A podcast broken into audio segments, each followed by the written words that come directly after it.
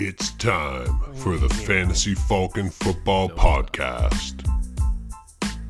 Woo! Welcome back, Falcomaniacs. Welcome to the Fantasy Falcon Football Podcast. I'm your host, Kyle Faulkner, and I'm joined this week by my very special guest from the West, the artist formerly known as the Champ, Mr. Tyler Walzak. Tyler, how you doing, buddy?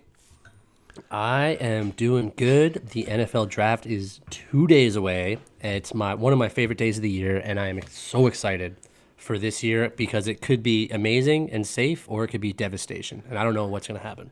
Are you talking in terms of like Detroit Lions? I am talking in just in terms of of my Detroit Lions, who always seem to uh, screw this up in the draft. With the second pick, there's a bunch of safe guys to take. Don't reach for a quarterback. Just take someone on defense. We have a lot of holes.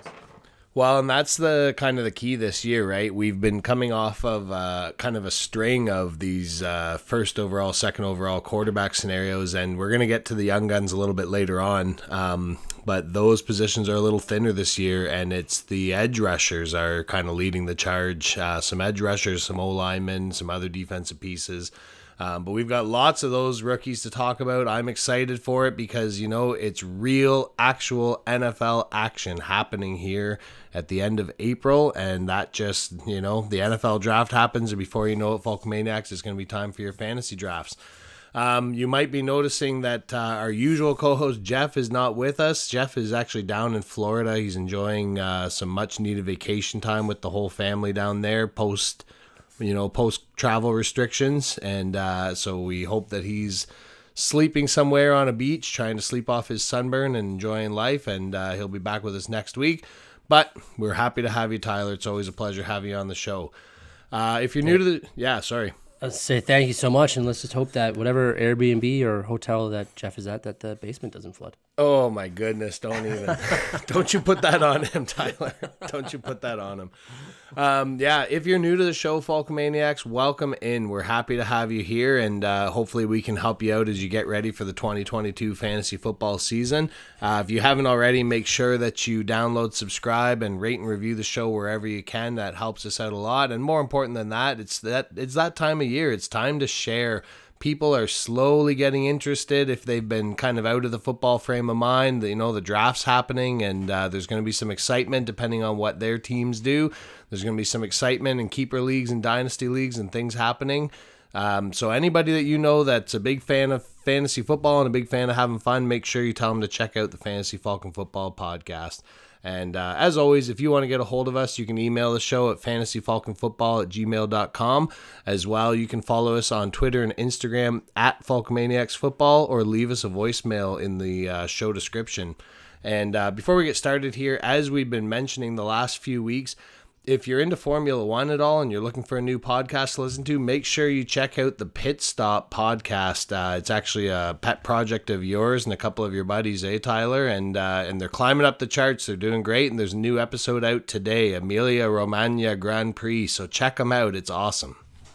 Uh, thank you so much for that. Yeah, it's uh, if if you're an avid F1 fan or you just watch highlights or a race or you just watch the stuff on Netflix, check in. It's just a bunch of guys that don't know much talking about some stuff they think they know about.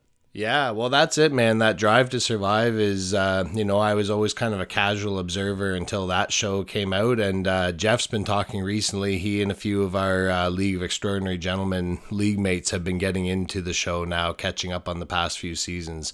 Uh, so it's really, it's really taken off, and uh, you know, it's. It's uh, nice now more than ever. We have access to watch these races. You can find it wherever, whenever you need to. So, yeah, check them out for sure. All right, let's get to some football talk, though. Let's get things started with the opening kickoff. Opening kickoff.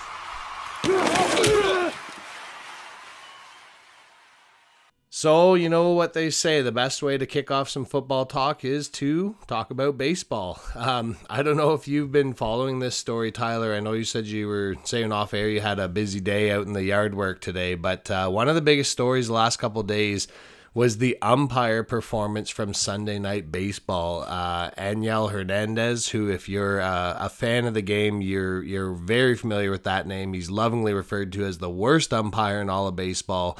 Um, and he was putting on a clinic of his skill set in the Phillies Brewers game.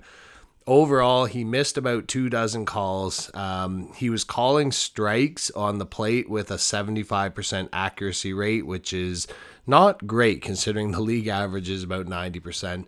Um, and one of the biggest stats that really stood out from this game was that six batters were called out on strikeouts, and in all six cases, the uh, the final pitch that struck them out was actually a ball. So six times people were called out on strikeouts, and all six times it was not in fact a strike.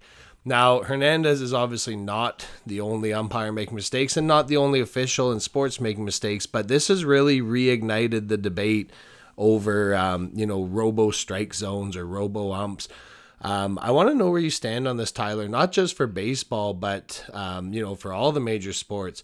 Are you are you in favor of using digital review or using um, like digital sensors uh, to make sure that these calls are correct all of the time? Or are you more of a believer in like the human element the human error factor in the sport? I think that if you take hernandez out of the game and go with that 90% league average of accuracy rate for calling strikes i would prefer to stay there but I would like the assistance of uh, Robo Strike Zone or a Robo Ump. It is a nice thing to have that presence behind and just be like it's it kind of I, I don't I don't know I feel like it would make the game a little bit faster, but it also makes it like okay this guy's got a wide strike zone today or he's got a tight strike zone today. It makes that day a little bit different, which is uh like a little more frustrating for like I don't know an average fan. Um, the stuff that's happening with Hernandez should have been out of the the game a long time ago. He it's I don't know how you can be called the worst umpire in all of baseball and still keep your job over the last five years. And everyone who's who watches baseball that has a team that they enjoy, when he is behind the plate, you know there's going to be just a brutally called game.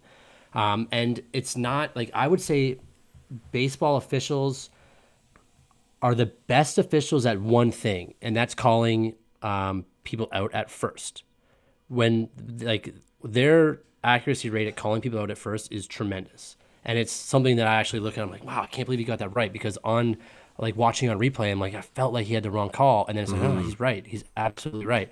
Um, but it's it's stuff like this where you you can't have that drop with one umpire, keep him behind the plate when the league average is ninety percent. Um, and it, it, even past that, like I, I don't know, umpires in baseball kind of want to make it about themselves a little bit too. You saw this in the playoffs last year, Giants Dodgers, game five or game seven. It was a uh, elimination game, and they there was a batter with two strikes, one ball, and a questionable pitch came across where he thought he might have not checked his swing, and they went to the first base um, umpire, and he called him out and I go, why, why even put yourself in the position to make that mistake? Like it's, it would have been the second ball if you just said ball, like let this continue. So the baseball does have to do something about the strike zone and these robo, um, robotics or whatever you want to call it, uh, replays. But uh, it's, I don't know, it's very frustrating because every other sport in the world has taking advantage of of replay. Yeah, they have, and that's the thing. And I I do understand. You know, one of the mandates that uh, particularly baseball has had is speeding up the game, and I can see times where you know that would potentially speed up the game but i can also see lots of potential for that to slow it down and really kind of kill the excitement um, now i will say with some of the other sports you know they use the video review and it, it definitely does kill the momentum but sometimes like I almost watch the review and then they make a call that I can't believe. Like how many times yeah. in a football game or in a hockey game when they're reviewing, you know, did he make yardage or did the goal did the goal cross the line or did whatever. And they come back with a call and you're just in disbelief. Like it's almost worse. It's almost worse than if the ref just made the wrong call that they've now stopped the game for 5 minutes blathered on and on. You've watched the play a thousand times, and then they come back with something that just like doesn't doesn't add up, doesn't make sense. Um, so obviously there's that factor to it too. Um, and there has to be some kind of limit, right? Like the the one that always sticks out to me with hockey is is reviewing offside when there's a goal. Well, the offside might have been, you know, a minute and a half earlier. It had no Yeah. effect on the play, whatever, but now they've opened the door where this can happen. Um, I guess the I guess the trick of it is in this day and age, we have the ability, we have the technology to do this and make sure that things are right. And you know, I for one would hate to be on the side of a team in one of those big situations where you had a wrong call go against you and you had that, you know, take away a victory or take away a chance to win or put you in a position to lose. Um, you know, both of us are long suffering Maple Leafs fans. And I just, you know, I think back to as a kid, um, the first, I'll tell you, the first professional hockey referee's name I ever learned and remember was Kerry Fraser, and it was 100% because of the call. We've talked about it on this show the missed high stick, Wayne Gretzky on Doug Gilmour, drew blood, no penalty, ends up they tie that game, win, and then Gretzky wins it for them with a hat trick in Game Seven, and you know that crushed my eight-year-old soul, and I'll never forget it, and I'm sure Kerry Fraser won't either um, in a in a great career, um, one kind of blemish. Uh, but these things happen, and uh, you know you you kind of have to go one way or the other with it. I think you can't go halfway and say, well, some of the time we're gonna check it out and make sure we're right, but some of the time it's just gonna be plain wrong. You either just have to say. You know what? This is part of the game. It's always been part of the game. Human error. We'll do our best, kind of thing, and we'll make like a guy like Hernandez, I agree with you. This guy's been umpiring for 30 years, and he's now for almost a decade been consistently called the worst. Um, and obviously, they have a strong union. But at what point do you just say, okay, you're not behind the plate right now, or you're on suspension, or you're, you know, you have to go to mandatory training and go down to double A um, based on your performance being so much lower. But that's, you know, that's a whole other side issue.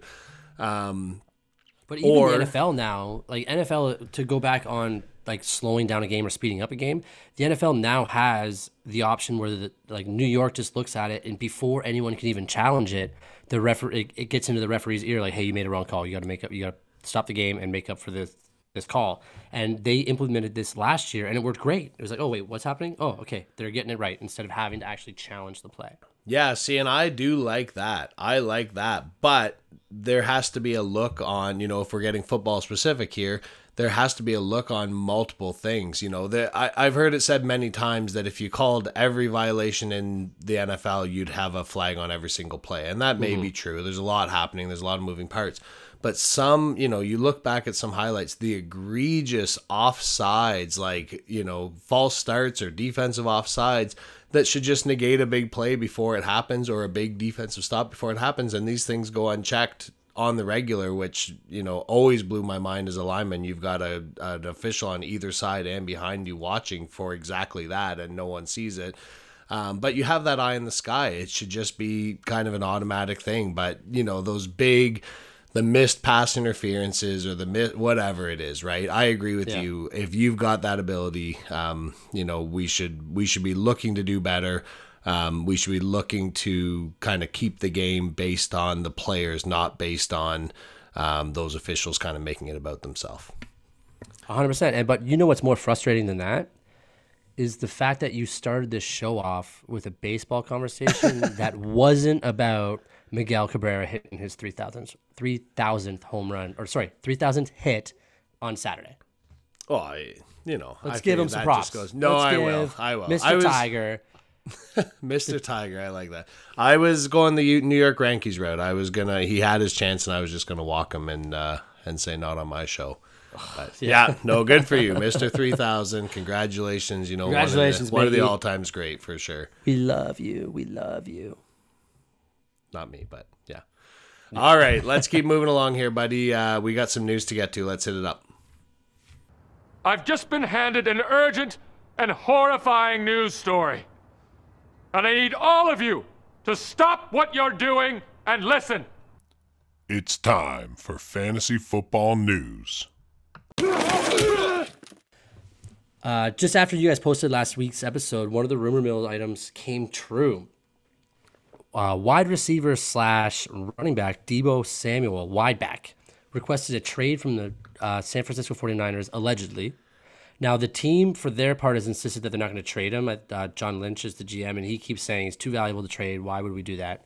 Um, but word keeps leaking out, and of the interested teams, we have the Jets, the Packers, and for some reason, which I don't know how I feel, the Lions are also interested. And the Lions are nowhere close to wanting to need him. Also, why would, if he doesn't want to play for the 49ers, who were in the playoffs last year, I don't know why he would want to go to the Lions. Well, on that, we don't know why this is happening, right? The the rumors that we talked about were that the rumors that were flying around was he wanted to be paid higher than any non quarterback, and uh, yes. uh, you know the the Jets and the Lions right now they're not paying a lot of talent, I guess. So maybe that's that's more about it. But uh, of those three situations, you know, one of those things is not like the other one. Might yeah, and one of those things is his one season versus other two seasons. Yeah, he's fair. had one great season. I don't understand why he can't just play out his final rookie contract and then be like, "This, I have two back-to-back seasons. I did it." Um, I, I don't know. He's had one good year. He remember we talked when the last time I was on here. We talked about how he was drafted like the 75th wide receiver or something mm-hmm. like that. Um, so interesting stuff. But another wide receiver, AJ Brown, still not at voluntary workouts. Uh, but uh, both Vrabel and GM Jon Robinson have denied the rumors that Brown could be on the trade block. Um, Brown is seeking an extension as he enters his fourth year of his rookie deal um, which is again this is a big wide receiver offseason. So a lot of things are still going to happen um, throughout this offseason. Um, speaking of things happening, not at the wide receiver position, but Kyler Murray's saga seems to have slowed a little bit. The QB insists he wants to win a Super Bowl with Arizona, uh, and the team keeps saying that they're not going to trade him. Obviously, he's Kyler Murray. Um, interestingly, Kyler speaking out came on the heels of former Cardinals Patrick Peterson and Chase Edmonds saying in an interview that they felt that the team had not set him up for success nor given him the pieces to be a consistent winner. Um, Murray wants to win, but also wants an extension as well, and I believe he has one year left on his current deal. Um, and that team right now, their defense is pretty good, and they have some weapons on offense. So I, I think probably the best spot for him is where he's at.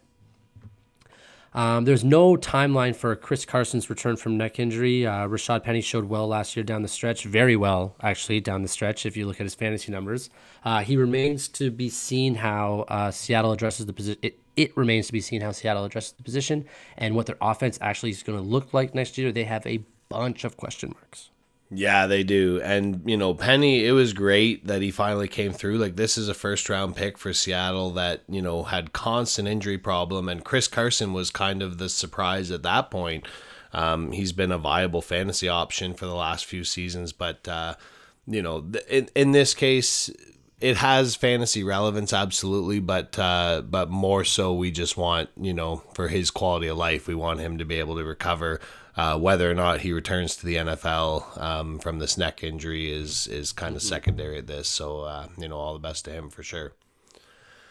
Uh, the Giants, uh, looking at the rumor mill, one of the one of the hot button players. This guy was like waiver wire magic. Everybody was spending their whole budget after his big blow up game last year. Kadarius Toney, the first round pick last year at wide receiver, speedster, playmaker. Uh, he has now reported, he reported yesterday, I believe, to the voluntary workouts, but he skipped over a week of it. Um, and he is kind of at odds with the team. He had some issues in his rookie year. Uh, some were not his fault. He did deal with a bunch of different injuries, um, mostly bumps and bruises kinds of things, abdominal strains, and this and that. He did have two separate bouts of testing positive with COVID. Um, but I guess outside of that, there were some big issues that the team was not very happy with. Um, showing up late for workouts and meetings, um, having a lack of playbook preparation, which I can tell you, even at the collegiate level, that is a great way to make your coaches and your teammates just furious with you. When you show up and you've had homework to do and you are not prepared, it's just a waste of everybody's time and it throws the whole game planning off. Um, obviously we remember in that uh, you know that key matchup with divisional rival Dallas he he kind of threw a punch kind of snapped almost for not much of a reason and got himself ejected very quickly. Uh, that was on the heels of one of his um, one of his injury absences. So it sounds like New York is trying to work it out, but there are rumors that they're shopping him around. Now, I don't know what you're going to get for this guy. I don't you're not going to get a first round pick back that you just spent last year, right? Like I would guess you're looking at probably, I don't know, a third round pick. Is that enough of a return if this guy is a real problem? Um, or is this a decision that he could easily go somewhere and figure it out and become a star and and this really bite the Giants in the butt? What do you think? I wouldn't give up more than a fifth round pick for him. You can't like uh, he's the rookie wide receiver. Do you know how many wide receivers out there right now are super talented? Like there's Jarvis Landry's still out there. Um, uh, Odell Beckham Jr. is still out there. Why would you give up a second round pick for Kadarius Toney when you can also find another wide receiver in this year's pick? Seems like a guy that doesn't want to be in the NFL. Um, because of his behavior and his lateness and his lack of playbook preparation, why would you want him on your team? I I wouldn't want him on my team, especially the playbook part. Like you are a rookie, you're supposed to come in and prove yourself to your to nobody else, you're except for yourself and your teammates. And if your teammates see that you're putting in the work, they're going to play harder for you. They're going to give you the ball more. But if they see you not putting in the work, then you're not going to get the ball. And as a wide receiver, that's the only thing you need to succeed. Yeah, well, that's it. Like, it's obviously, you know, an immaturity thing. And you hope that this guy, like, we have many examples of, of guys who struggle with that early in their career and then kind of get in order. But you're right. There's there's a lot of talent out there. There are a lot of wide receivers out there that are buried on their team's depth charts, and uh, you know a move to another team could help them out, help them rise up the ranks. Um, I always think when you when you think back to young players and not being prepared, I always think back to the story about JaMarcus Russell. Um, yeah. and they gave him the game tape to study, and he came back and said, "Oh yeah, yeah, yeah, I studied it. I'm all up on it." And it was they sent him home with blank videotapes because they thought he was full of baloney, and uh, yeah, he was um, yeah, it's it's a tough one, man. I've seen it. Uh, I've seen it myself. It's it's not a pleasant thing. So hopefully he gets it figured out. Um, and for the Giants' sake, you know, if they want to turn things around, you can't just be giving up on on pieces like that that you've invested in. Like if they thought he was worth a first round pick last year. Um, and they've got an opportunity to add to that offense uh, that struggled with health and and lack of talent last year. Um, I think you got to keep them around and see what you can do. All right, very quickly. It's time for the annual Tom Brady restructured his contract and made almost 10 million extra dollars in cap space headline. This guy does it every year. Uh, while other quarterbacks and, and positional players are fighting over who's the highest paid in the league, you know, he just quietly takes his millions in bonuses and uh, signing bonuses and future assets and makes room for his team to be better, be better so that he can add another ring. Pretty soon he's going to have to have another finger surgically implanted onto his hand, I think, to make room for all those. He'll make a big one for his wrist. Also, the salary cap means nothing in the NFL. We can no. agree on that, right? Oh, salary cap means nothing. Contracts mean nothing. Like that's the thing with all this. It's it's so ridiculous because now I guess we're seeing more and more guaranteed money, but the reality is you can sign for whatever you want, but it, they're going to structure it in a way that if in 2 years they don't want you around, they're going to get rid of you for nothing. Mm-hmm um, yeah, it's uh, it's a farce. The like the Rams were had zero dollars in salary space, and then just kept signing everybody, and then oh, all of a sudden they've got lots of room. No problem. We can keep keep on getting more. No issues whatsoever. All right, the JETS Jets, they are all in on their second year quarterback, Zach Wilson. Now, he had some big issues last year. Uh, he there were some questions about him because he hadn't shown it for a long time in college coming out of BYU. He struggled with completion percentage. I believe he was around 55% on the season. Uh, threw more interceptions than he did touchdowns, which, you know what, he's a rookie quarterback. The Jets were one of the worst offenses. They were a, a bad run blocking team, a bad pass blocking team, a bad rushing team. Um, they had their own injury troubles. Wilson missed some time. Now, they did have, I think, three other quarterbacks who came in and all had moderate success, uh, where Wilson kind of didn't. Um, but you know he's he's a good playmaker when he when he's on fire. He's got arm strength, so they're hoping to turn things around. Now, like you mentioned, they're rumored to be in on Deebo Samuel. They've got two picks in the top ten this year to add to their team. They've got uh, Elijah Moore, who was really you know one of the top rookie stories before he got hurt last year, coming back at wide receiver and should be healthy. So hopefully for Zach Wilson, uh, better days are ahead. Alrighty, rounding up the news here. Alvin Kamara, he had a hearing scheduled for this week. So this is obviously due to the assault charges, the felony assault uh, from the Pro Bowl weekend. Um, his hearing was scheduled for this week, and it's now been moved to August first. Do you hear that sound, Tyler? That's 50 million fantasy football managers screaming because this guy, we're not going to know what's happening until well into the preseason and well into fantasy mm-hmm. draft season. This is risky. Are you like, are you willing to even put your name down on the waiting list for Alvin Kamara, or are you just begging your league to push the draft later? I'm surprised that the New Orleans Saints lawyers haven't been like, no, no, no, you can't. It's be, no, you can't go from this week to August 1st. We need a June or a July to figure this stuff out. We've got a business to run, and he is essentially our best player.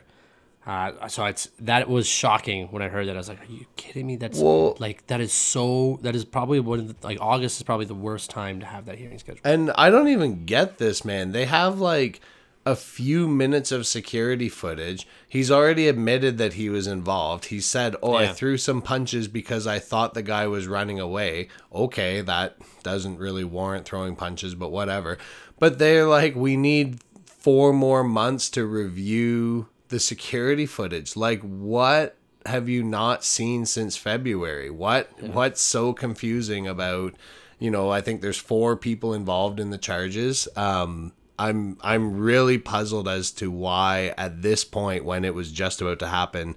Um, obviously, there's some some last minute finagling. They must have had a good bird lawyer involved. All right, Bird the- lawyers are good. Oh, they are top. Um, the Packers, they say they think Sammy Watkins has, quote, some juice left. I hope they think that since he was the big acquisition so far to replace uh, Davante Adams and Marquez Valdes Scantling. Um, you know, Watkins, we talked about him a few weeks ago. He has done it at times. He was, I think, a fourth overall pick in Buffalo. He had a great second half of that first season. He had a he had a really strong season there. Um, he did show up a little bit when he went over to the Rams and then kind of got buried. It never really worked out for him. He always had one or two big games with the Chiefs, but uh, you know, there's worse situations to be than Aaron Rodgers throwing you the ball and potentially being the number one wide receiver. But do you think the Packers are actually going to do what they never do and and acquire some top end pass catching talent in the draft this year? I think they used their first two picks on wide receivers. Well, that's every year. That's what we keep saying that they should be doing, but uh, they either. I think they. I think they will. I like. I think that They have to, Rodgers I signing. think. Yeah, I think they have to. Like, they have to. You can't have Randall Cobb and Allen Lazard your best wide receivers. no. Sammy Watkins true. might have some juice left, sure, but if I let my drink with an ice cube sit there for half an hour and the ice just melts into like the little left of lemon or whatever, it's still it's not juice. It's just water that's melted. Yeah, I'm not even sure it's juice he's got. It's like drink. It's not orange juice. It's orange drink. Watered down, watered down orange drink. Couple dead ants floating in it. I wonder if when Rodgers re-signed, part of the contract was he said, "I get to make the first pick. I get to walk up and I get to say whatever name I want at the podium." Yeah. that would be. A It'll be a wide receiver. It has to be a wide receiver. Does it not need? It has to be. It has to be a wide receiver. Yeah, or maybe Jordan Love's replacement. Who knows? All right, last one here. The Packers. crazy. This is actually big. The Packers were rumored this week to be in on Darren Waller, the stud tight end from the Raiders. Uh, apparently, he actually was part of the original trade negotiations. Um, but the problem is because Davante Adams was tr- was uh, franchise tagged. There's a rule that you can't. Apparently, you can't trade a non-franchise tagged player for a franchise tagged player. So it basically washed Waller out of this. Um, so you know they're pushing to acquire, so it would mean more assets for the Raiders. But uh, Derek Carr doesn't believe it. He saw the report on Twitter, he retweeted it and commented, "LOL, no chance." Um, I'm sure the Raiders feel as a team that they would be better off having Adams and Waller as as kind of twin weapons in that offense. And really, for what they've got right now, you're not looking too far in the future. You're you're hoping to shore up what you've got now, take advantage of Adams in his prime, and uh, and get something going there in Vegas. Yeah, I don't know why you wouldn't keep Darren Waller and Adams. Both those guys need to be double teamed. That's right. keep then it's, Try to win. it's Hunter You're in a- Renfrow the- time. You are now in the toughest division in football. You can't afford to let Darren Waller go no, if you want to win. if you want to win, that's the question. But also at the same time, who is Derek? Does Derek Carr have the clout to be like, hey, you can't trade Darren Waller? Who is well, Derek Carr? he just sweet talked his best buddy Davante Adams into coming to play for them, so maybe they owe him one. I guess. Yeah. Ah, we'll see what happens here. It's a crazy, it's a crazy time here, man. It's uh, I'm expecting some trades happening around the draft. I know there's been some rumors that Baker Mayfield might be traded partway through the draft, um, but uh, we'll see what happens here. I'm excited.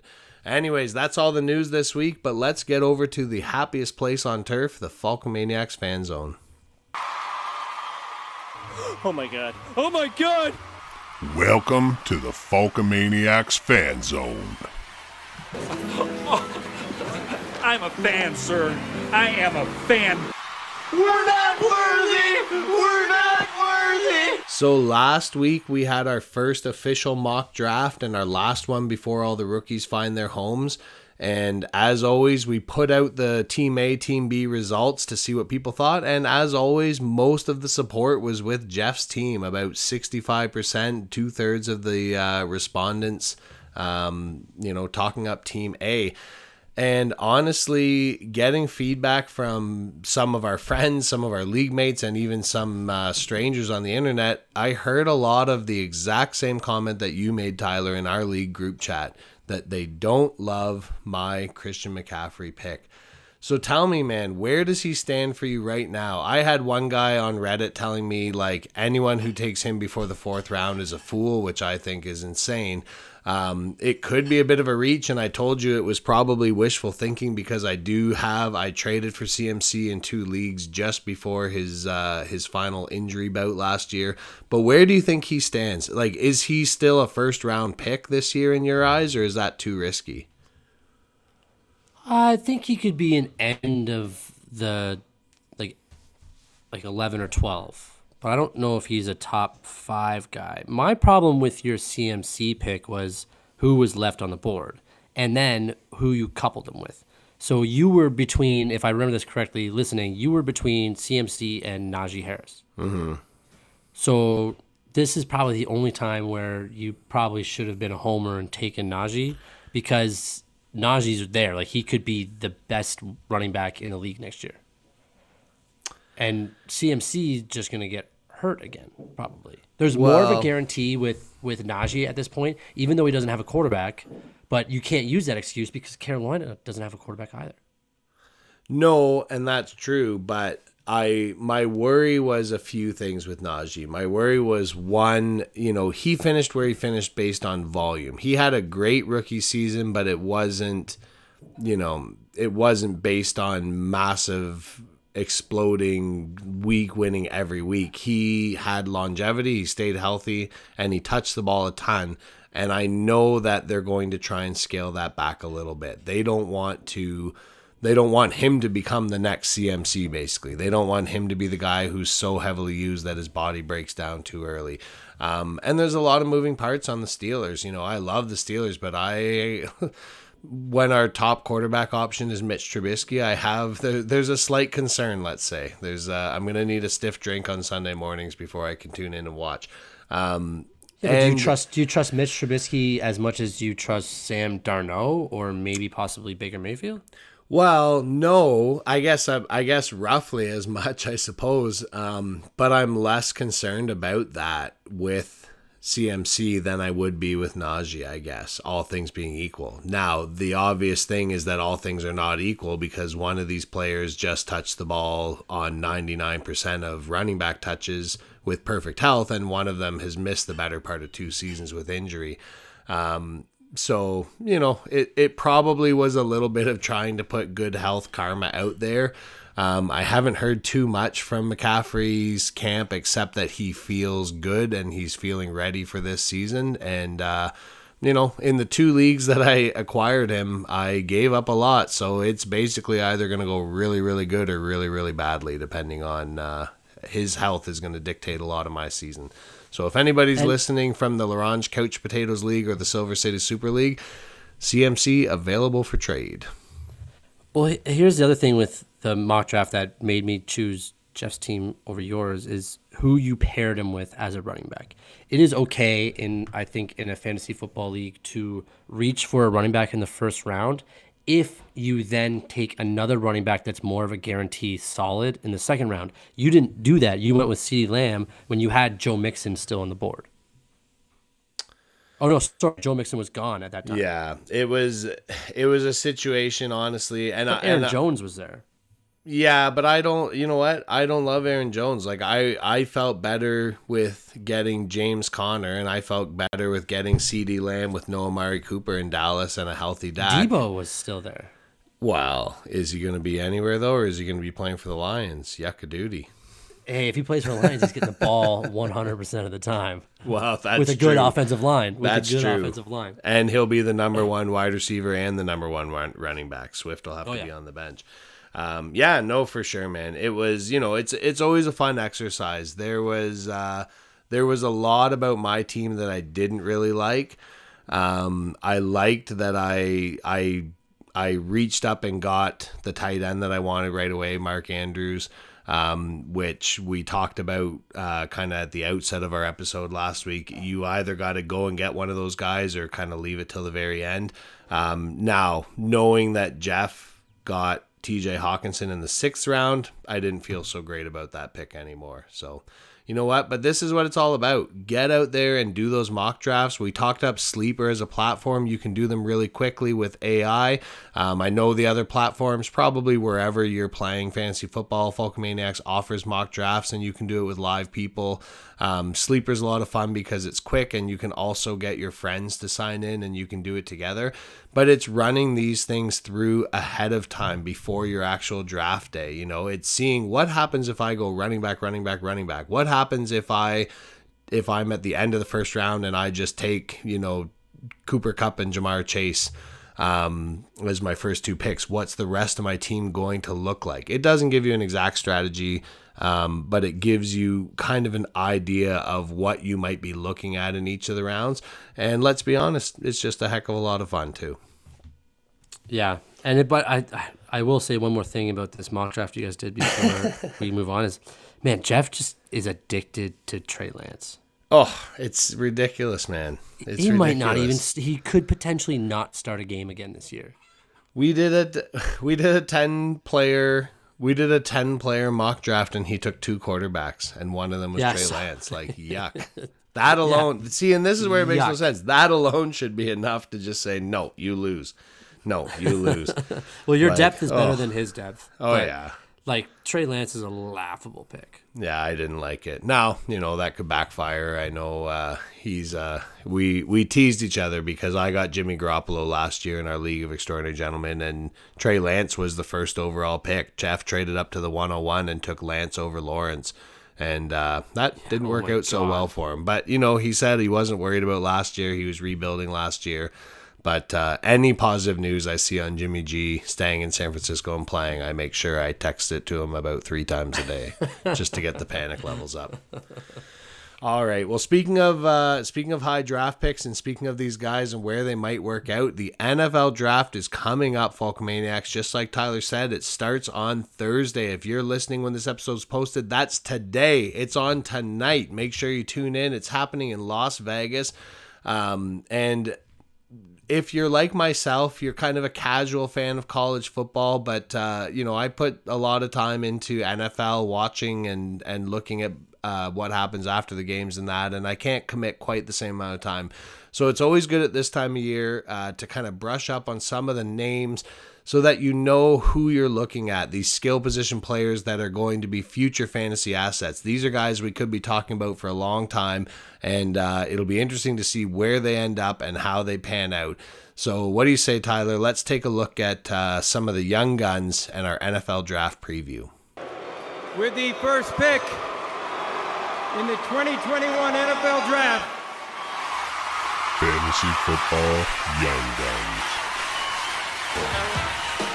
Ooh, wee Thanks for washing my car, Rook.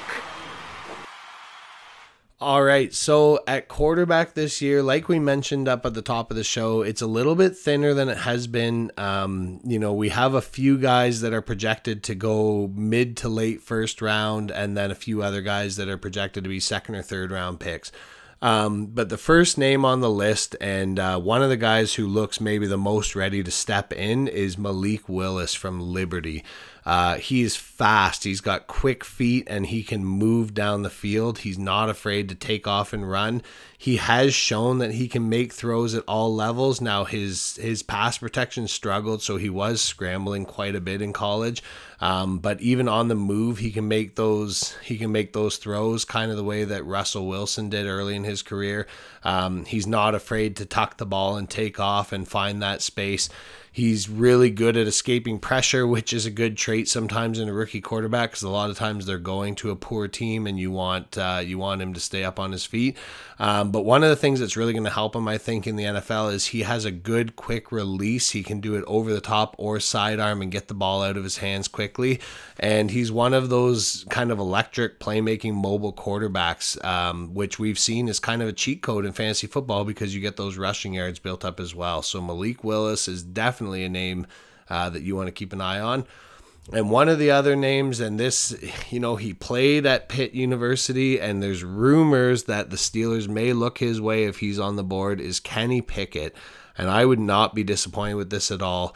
He's expected to go in the late first round. He's got great arm strength.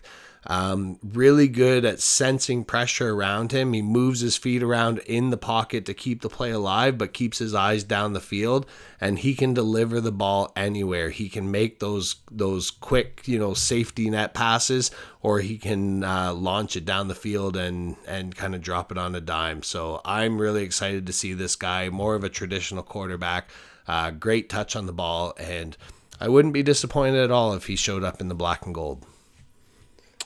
Uh, unfortunately for you, Kenny Pickett will probably go to Carolina, and but how but I believe that Malik Willis will be a Pittsburgh Steeler by the end of Thursday. Woo! Ooh. So would you be happy with him?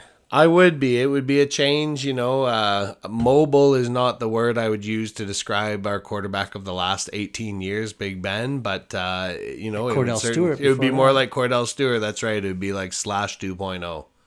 Yeah, there you go. That's not too bad. Uh, rounding up the quarterbacks um, that are not like I these guys aren't first. They they're generally not first round graded quarterbacks, but because it's such a needy league, it's tough to find 32 starting quarterbacks. These guys uh, are going to sneak in the first round, and the last one is probably Matt Corral. Uh, Corral's quick decision making, but doesn't seem to rush things. He lets uh, plays develop as needed, pulls the trigger in a timely fashion to get the ball where it needs to be. He's a strong leader. He's a strong competitor. Gets the team behind him, and he just moves. He does that like four yards, five yards, moving in the right direction, just moving forward, just moving forward. Um, I don't know like how I would feel if the Lions have two picks. They got a, a second pick and they have the 32nd pick, and then they have the second pick in the second round. I wouldn't mind. Like I wouldn't be upset if they took a Matt Corral or a Malik Willis. Um, if they use their second pick on a quarterback, I'm going to burn the city of Vancouver to the ground, just because that's where I am. What did they ever do? Yeah. There, that's where I am. Um, but Matt Corral could be a strong quarterback uh, in this league. Uh, others to watch are Desmond Ridder. There's a good story behind Desmond Ridder if you choose to Google him and look in. He's probably a second round, third round quarterback. Uh, the same with Sam Howell out of North Carolina. Also, probably a second round, third round guy that sneaks up there. Um, again, it's not a great quarterback year this year, but uh, th- uh, they will sneak up just based on need at the position. And Carson Strong in Nevada probably rounds out the, the top six in the draft this year. Uh, moving to running backs, also weak. Also, it's a very defensive heavy draft this year. Def- defense and wide receivers. But to get into the running backs right now, we got Breece Hall out of Iowa State. He's got power, hits the hole hard, finds room when he can, um, past the line of scrimmage, effortless stutter steps, changes direction extremely quickly. Um, he kicks into a surprising second gear um, that most defensive players seem caught off guard by. He can break tackles, he can uh, juke, he can beat many in a foot race. Um, he's got a nose for an end zone. He's probably the safest running back out there. Um, also, super importantly, is that he can catch the ball out of the backfield. So it, he, I don't think he's a first round talent, but uh, or he, yeah, he probably is going to be the first, maybe only running back to go in the first round. Um, after that is Kenneth Walker the third, and if you are a fan of the Michigan Wolverines, this name is probably going. How do I know that? How do I know that name? It's because he destroyed us when we played Michigan State. Uh, Kenneth Walker third. I think he had. I, I off the top of my head, I might be wrong, so don't quote me on this or come at me on Twitter or whatever. But I think he had five touchdowns against the Michigan Wolverines when they played against him. Uh, he figures to be the probably the second back uh, taken. Uh, wasn't used much as a receiver in college. Struggled with pass blocking as well, which is huge in the NFL. So if he does fall down, that's probably the reason. Traditionally, that would uh, seem a limiting factor in fantasy, but in the new NFL, it's also so rare to find a true third down or three down back. Um, so he's not too much of a concern when it comes to that. But um, he has great power and burst. Should be able to jump into whatever offense selects him. He just has to make his. He has to work with the offensive line to find that block. Mm-hmm. Um, third running back Isaiah Spiller. If you watched him, he's actually very electric. Texas A&M player uh, doesn't stand out as a NFL superstar, but does possess the piece pieces of potential three down back. He's got size. He's six foot one. He's 217 pounds. Good hands. He can block. He can run over people. Uh, if he breaks that first tackle, he can build a head of steam. Makes him hard to bring down. Uh, the guy just he works off contact and he only gets stronger from there. He is uh, amazing to watch. If your team picks him up in the third or fourth round, m- maybe in the second round, uh, it's a guy that you'll be happy to have on your team. Yeah, he if you check out his uh, you know his highlight reel from college, it's pretty awesome. It's pretty yeah. exciting football to watch. Um, you're right about Walker. Like I, you know, living where I am, right on the border with Michigan, we get a couple of Detroit uh, sports talk radio stations, and leading up to that game, all the talk was the Wolverines have to contain Walker. The Wolverines have to contain Walker. And coming out of that game, it was this guy ate us alive. I think he went for 200 yards and five touchdowns in that game. Um, you know, the entire the entire game plan was about stopping him, and he just kind of laughed and did you know had the game of his life basically. Did whatever um, he wanted. He yeah. looked like a man amongst boys. Yeah, exactly. All right, couple more, uh, couple more big names to watch. One is Dameon Pierce from Florida. Hard to tackle. Those are the three words that describe Dameon Pierce. Teams love to stack the box. He was kind of like the Derrick Henry of college football this year. They just filled it up and said, "Yeah, go ahead, run on us." And he said, "Okay." And he put his shoulder pads down, and he would break through the first level, the second level, the third level, and then leave some poor safety trying to tackle him. Um, in a game when they were playing, you know, rivals Florida State, he actually lost his helmet on like the five yard line and had two guys standing on the goal line, and he still just put his head down, even with whistles going. He put his head down and tried to run over these two guys. So he's a little bit crazy, but he's the right kind of crazy that you want in a running back.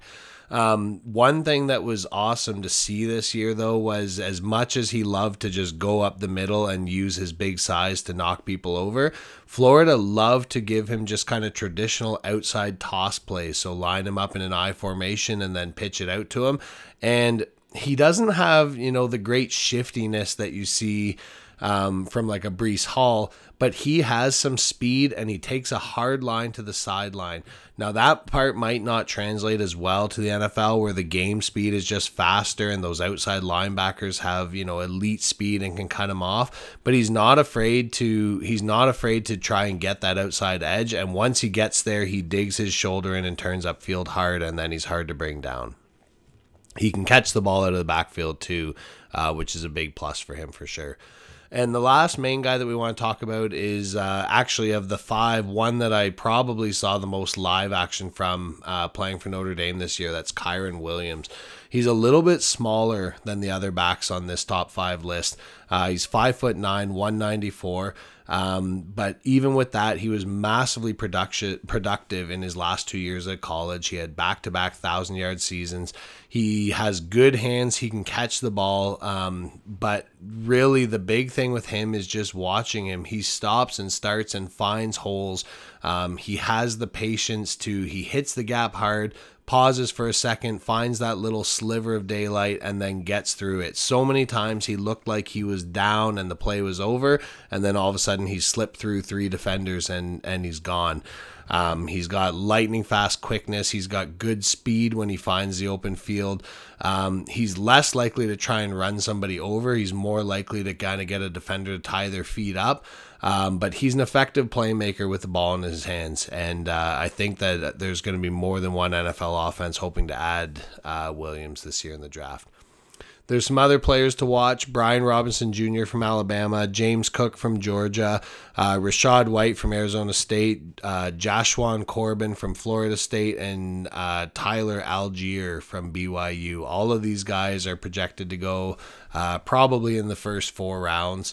Um, and you know, you never know with these guys. I, I, think both of us have been playing fantasy football for so long, Tyler. You hear these names, you see them come and go every year in camp. There's these rookies that you know get talked up. The one that always sticks in my mind because it was my brother's very first year of fantasy football, and he spent. We had a one round rookie draft in this league and he took Bishop Sankey. Bishop Sankey was going to be the new hotness in Tennessee. And uh, yeah, exactly. If you're listening and thinking who, uh, go ahead and look him up because he he was supposed to be the new hotness, and instead he was the new notness.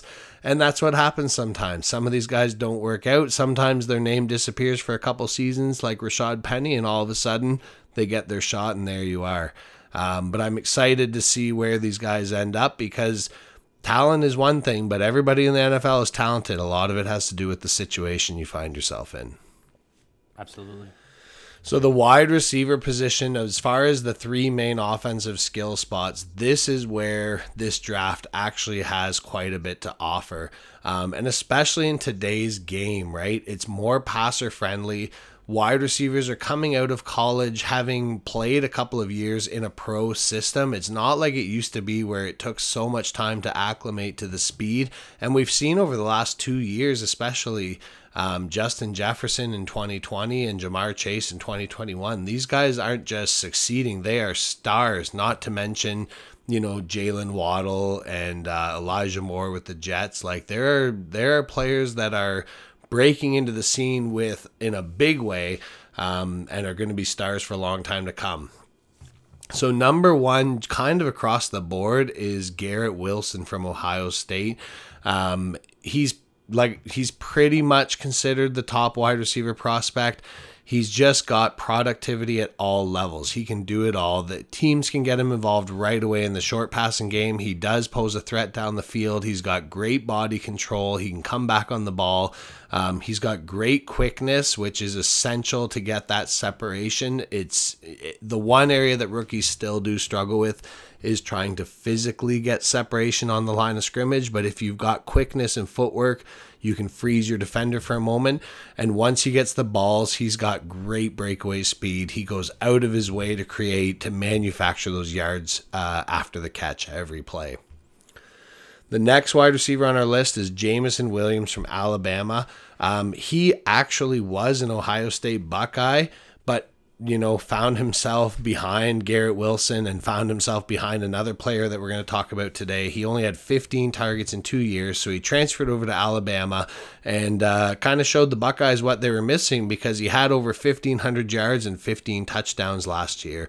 He is an incredible deep threat player, um, but he's also able to make plays on shorter targets. He can catch the ball in space and uh, and make defenders pay. Now, the one red flag with Williams is he's going to miss some time at the start of this season. So, in redraft leagues, he's not a player you want to be targeting. He tore his ACL in January during the college football championship. Uh, he's reportedly ahead of schedule, but you know this is kind of like an Odell Beckham situation as a rookie, where you know you're not going to have him at the start of the year. When he comes back, it may take some time to acclimate. It may take some recovery time. It could slow him down. But in dynasty and deep keeper leagues, um, Jameson Williams definitely a name uh, that you may be looking for on draft day. You might even get a deal on him because of the injury. And the last guy that I'm going to talk about here, uh, USC Trojan Drake London. Um, so I don't know how you feel, Tyler, but when some of these guys play like Antonio Gates, And was gonna say Antonio every, Gates. every time they touch the Tony ball or line up Tony Gonzalez, did you know he used to be a basketball player? Like if I hear Cris Collinsworth say the word basketball player one more time, well, if I hear him say any word, to be honest, I'm gonna vomit in my mouth. Mute, mute him. But Drake London, you know, this guy for the next 15 years, you could be hearing them talk about how he was a basketball player for USC. Um, but he was also a football player and a pretty darn good one at that. He had 88 catches for 1,100 yards, seven touchdowns last year. Pretty respectable. And he also did that in only eight games. He actually broke his ankle in October. So his first eight games, he went for over a thousand yards and seven touchdowns. He's recovering. This was last October, so he should be just fine by the time training camp runs around. And uh, this is a player that has stated he is looking to kind of explode onto the scene with whoever he ends up with in the NFL draft. Um, he may be limited a little bit, but the long term potential with with London is huge. Yeah, absolutely. And all three of those guys that you just mentioned have the potential to go like ahead of each other. I know that right now the only thing that Garrett Wilson is kind of got advantage over these other two guys is is that he's been able to stay healthier. Um, but don't be surprised if Jake uh, Drake London goes first or Jameis Willis, Williams goes first. It's o- an offense will choose what these guys are more specifically better at. Um, and this is the difference between um, the running backs and the wide receivers in this draft. It's a very defensive and wide receiver draft. And the running backs we mentioned earlier, I don't think any one of them is going to go in the first round or deserves to go in the first round. One might creep into it, but all five, and even the guys that are on the to watch that I'm going to talk about in a second, all five of the guys that we're talking wide receivers are going to go in the top uh, like in the first round in the top thir- like 25 maybe even the top 15 the reason that like uh, Tyreek Hills are so indispensable now and the Davante Adams are so in, in uh, dispensable now is because the wide receivers that are coming out in this draft there's teams that there's enough of them where they can get one of these guys in the first round um, and the next guy we're going to talk about is Chris Olave who's also from Ohio State probably going to go top 15. Uh, he's another Buckeye. Uh, Olave, he's got great route running, uses footwork to create separation off the line, speed to maintain it, averaged over 15 yards per catch over his first four years, and finished with a school record for receiving touchdowns with 35. Explosive, explosive, explosive vertical threat with big play potential. Uh, him and Garrett Wilson across from each other were a nightmare, nightmare matchup for teams, and uh, these both these guys are going to succeed in the in the NFL. Both ran a 4.38 and a 4.39, I believe, in their 40 times, which is quick. Um, and then Treylon Burks, who probably will fall to those Green Bay Packers that we've been talking about earlier. Uh, out of Arkansas, Burks is an effective weapon uh, when he gets the ball in his hands. Uh, very much a YAC type guy, a Cooper Kupp type guy. Uh, physical receiver who's hard to bring down at 225 pounds, thrives on those YAC yards, those yards after catches. Um, he can line up around the offense. He can be in close to the line. He can be out wide. Um, he could take a serious role sooner rather than later, specifically if he makes it to that Green Bay Packers team, who is desperate for a number one wide receiver right now. Um, others to watch: George Pickens out of Georgia. If you watch the the um, any of the playoffs in NCAA, you know who this guy is. Might go first round. Jahan uh, Jahan or Jahan Dotson from Penn State might go first round. Uh, Christian Watson out of North Dakota State, Skyy Moore out of Western Michigan, uh, roundup, who we have here to look out for. All of those guys are going to go in the top two rounds, which is why it was so. It seemed weird that there was so many wide receivers moving teams this year, is because the teams know that they can they can get these guys in the draft this year.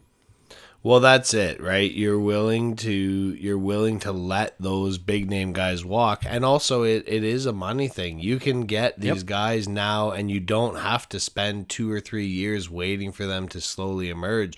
You can find that diamond in the rough, or you know, not even that rough, just that just that diamond bling bling coming out of the draft that can step into your team. Like a guy like Treylon Burks coming in, a big physical receiver at 225 pounds. He can hold his own. He can match up with defensive backs and win those ball battles. That might be exactly what they're looking for. And, and, you know, it's all situational. If he ends up in Green Bay, that's great. If he ends up with, you know, the Carolina Panthers, hmm, probably not so great. Um, oh, I can't wait for the draft, man. Now, I have a serious question before we get to the two minute drill. What do you think the odds are that one of these players gets drafted on Thursday and then by the end of the weekend is in legal trouble because the draft is happening in Las Vegas? Oh, I I'm gonna go zero percent. Uh, I think that what like it's a different it's a different world we live in. Like these guys know about this stuff now. It's not like when when we were younger, there was no social media. There was you you grew up and you lived in the town that you were raised in because there was you didn't see enough things to go out and try different things where so if you get drafted back in like the 90s or early 2000s you're like oh i'm in a new city it's crazy it's awesome these guys have been around. They've seen what life can be like. They have money managers. They have all this stuff. So i don't know man. I want to give these guys the benefit of the doubt now and be like 0% this is going to be a nice clean crisp draft year for these guys Oh, I hope you're right. but man. vegas I- is attempting. everybody Oh. vegas is very tempting and these guys already have money, right? These guys, these Yeah. are these guys are coming out of the first uh, the first group to already be getting paid big money in college um, for their. Well, luckily they won't whatever, be right? They won't be getting those checks the day they walk up to shake uh, shake hands with Goodell. Because that would be like, here's cash. Would you guys like cash or check? Cash, okay. Be Just chips. careful. Give it give it Be to me in yeah. casino chips. Oh boy. You know, that's a good way for Vegas to get their salary back actually. They should put a roulette table in the locker room. There you go. Also, having Vegas in sports is a great thing. It is now. You know, I don't want to get back to baseball. This isn't a baseball podcast, but uh, the the Oakland uh, management team was making people a little bit upset. They were kind of saying, "Well, you know, if you don't like it, you can leave, and and if we don't like it, maybe we're gonna leave." But uh, having hockey and football already there, they can be pretty choosy now. There's no rush for them to add another team. Um, I'm interested to see. I think probably, I honestly would guess probably NBA first over baseball, but uh, it's pretty sweet and it lets you, you know, it lets you plan a trip with a whole new element to it if you can match up with a couple of games. Absolutely, and anyone in I'm I obviously any listener who's listened before. I'm I live in Vancouver, so anybody who talks about oh yeah Vancouver might get a team again, I'm like no, Vegas is the next team that happens in the NBA. Yeah. and you're not wrong. Like Oakland, the Oakland Athletics and the MLB, they played the Baltimore Orioles last week. They only had two thousand fans in the seat. How can That's that pathetic. be? There That are high pathetic. There are high school teams that get that much just to watch their practice. I don't. Yeah. I don't understand it. I don't. They don't spend the money like there's there's no bottom. We can get into baseball, but there's no bottom salary on the baseball. There's not money that you have to spend, and that is the, like the Orioles and the and the Oakland Athletics when they played. Ah, both I- both teams had ninety million dollars combined between them in players, whereas the Yankees have that on two guys. Yeah, and that's fair, I guess. But like you know, the old London Tigers used to get more than two thousand out to watch their games back in the day. Like, come on, get it together here. Moneyball's Moneyball, but this is like Monopoly Moneyball. You need the fans there. All right. Well, before we head out here, uh, we do have one more thing to get to. As always, we're going to finish off with the two minute drill. It's time for the Fantasy Falcon Football two minute drill.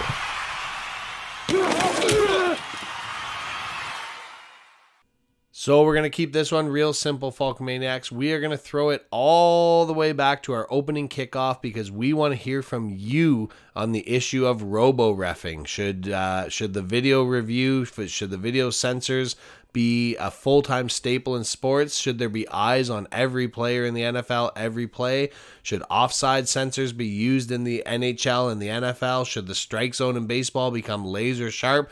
Or do you think that removing the human error element takes the heart out of the game? Write in, email us, fantasyfalconfootball at gmail.com, message us on Twitter and Instagram at FalconManiacsFootball. Leave us a voicemail using the link in the show description. Let us know where you stand on this. Tyler, it's always a pleasure having you on here, man. Um, you know, I can't. I'm already looking forward to the next time whenever we can get you. It's uh, it's great to to pick your brain and hear your thoughts on all these things. I've I've only got one thing left to say, and that is the city of Detroit, Brad Holmes, our general manager, Dan Campbell, our head coach. Just just this week, just this week, please, please believe in Jared Goff. Please believe in Jared Goff. Just we have so week. many other holes. Jared Goff is the guy. He's the guy this week. Please Yeah. don't draft a quarterback. And Vancouver Fire Department maybe be on hand just in case they lines things up. All right. Thanks a lot, Tyler. Make sure, Falcomaniacs, uh, like we mentioned off the top of the show, go ahead and check out the Pit Stop podcast. It's Tyler's other show. Uh, they've got a new episode out uh, today when we're recording on Tuesday Emilia Romagna Grand Prix. Formula One at its best. Make sure you check those guys out. They do a great job. Thanks a lot for joining us. Uh, we'll be back next week with a review of the NFL draft. Uh, have fun watching playoff basketball. Have fun watching the end of the regular season for NHL. Checking out MLB. It's a magical time to be alive. And above all, don't forget to set your Falcon lineups. Woo!